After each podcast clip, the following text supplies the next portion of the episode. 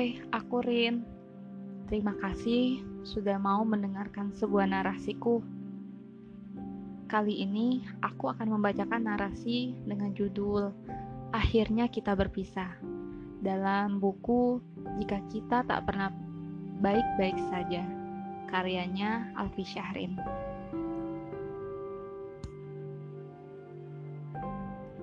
Akhirnya kita berpisah. Beberapa hal dalam hidup memang butuh diperjuangkan sendiri, seperti balita yang sedang belajar berjalan seperti seorang ibu yang sedang melahirkan, dan seperti kamu yang sedang belajar mencintai diri sendiri. Kita udahan aja, dan begitulah cerita berakhir.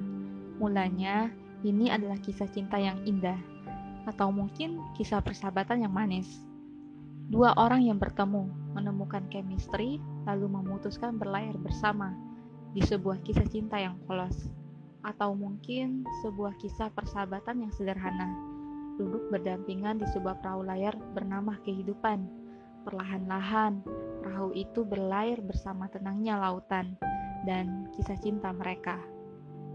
Pelan, mendayu-dayu, angin sepoi, langit merah muda di kala senja, taburan bintang di malam yang muda, ombak yang menerjang semakin meneguhkan hati mereka. Namun, pada malam-malam tertentu, ombak semakin bergulung-gulung. Namun, orang-orang bilang cinta tak pernah mudah dan badai pasti berlalu, dan persahabatan tak selamanya sempurna. Jadi, mereka bertahan. Namun, ini sudah bukan soal rasa, ada prinsip yang bertabrakan dengan kebersamaan ini. Ada visi mendasar yang berbeda, ada hati nurani yang dikhianati. Di sisi lain, rasa sayang ini juga begitu kuat. Melepaskan bukan jalan mudah, apalagi di tengah lautan ini. Ombak terus meninggi, angin mempermainkan perahu layar. Seperti bayi yang sembrono memainkan bonekanya. Hujan turun deras, semua kebasahan dalam rasa sakit. Kilat dan petir bersahutan, tangan gemetaran, dan malam begitu gelap. masih butuh dia di sini. Aku gak sanggup tanpa dia. Akan tetapi, ada yang salah di sini, sesuatu yang toksik. Dan lompat dari perahu bukan pilihan tepat. Membuang dia juga terlalu kejam di tengah dahsyatnya ombak. Namun, terus-menerus berada dalam hubungan ini sama saja seperti membunuh dirimu perlahan-lahan. Ada prinsip bertabrakan dengan kisah cinta ini, ada visi mendasar yang berbeda, ada hati nurani yang dikhianati. Jadi, malam ini kamu menelponnya, berkata tanpa air mata, tanpa gemetar di bibir. Kita hujan aja, ucapmu, kemudian menghembuskan napas panjang. Seakan-akan kamu baru saja melompat dari perahu layar. Namun, kamu menanti dia meneriakkan namamu menarik tanganmu, mohon maaf, mempertahankanmu, dan menjanjikan sesuatu yang menyenangkan hatimu. Sungguh, kamu berharap dia berusaha mempertahankanmu.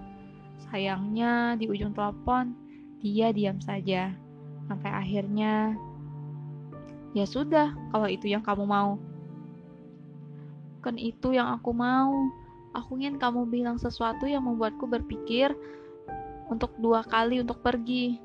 Aku ingin, aku ingin tahu kalau aku juga penting bagimu. Tapi sepertinya aku memang sudah nggak sepenting itu.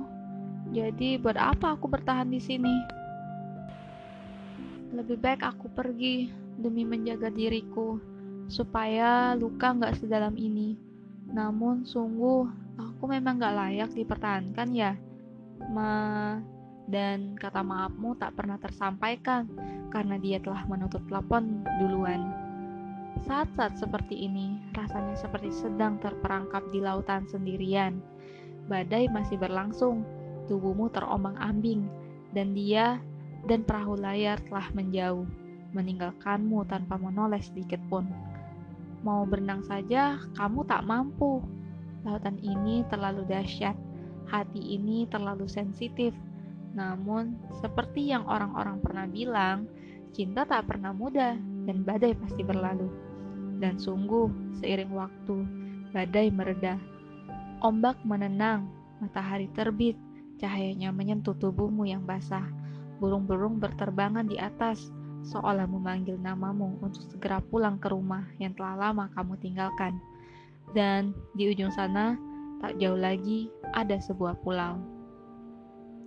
Jadi, kamu berenang, berenang, kelelahan, kepayahan, dan terus berenang sendirian saja. It's always nice to have someone beside me, batinmu. Akan tetapi, beberapa hal dalam hidup memang butuh diperjuangkan sendiri. Seperti bayi yang belajar melangkah, seorang ibu mungkin ada di sisinya, memanggil namanya, memegang tangannya, tetapi sang ibu tak pernah mampu mengukuhkan langkah sang bayi. Itu adalah perjuangan sang bayi sendiri. Seperti seorang ibu yang sedang melahirkan. Seorang dokter mungkin berusaha sebaik mungkin. Sang ayah mungkin memberi dukungan emosional sepenuh hati. Tetapi proses melahirkan serta rasa sakitnya adalah perjuangan sang ibu seorang diri.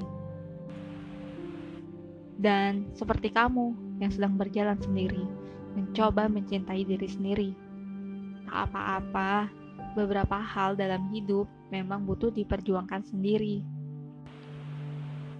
Maka, kali ini, biarkan perjalanan ini menjadi kisah cinta yang baru antara aku dan diriku.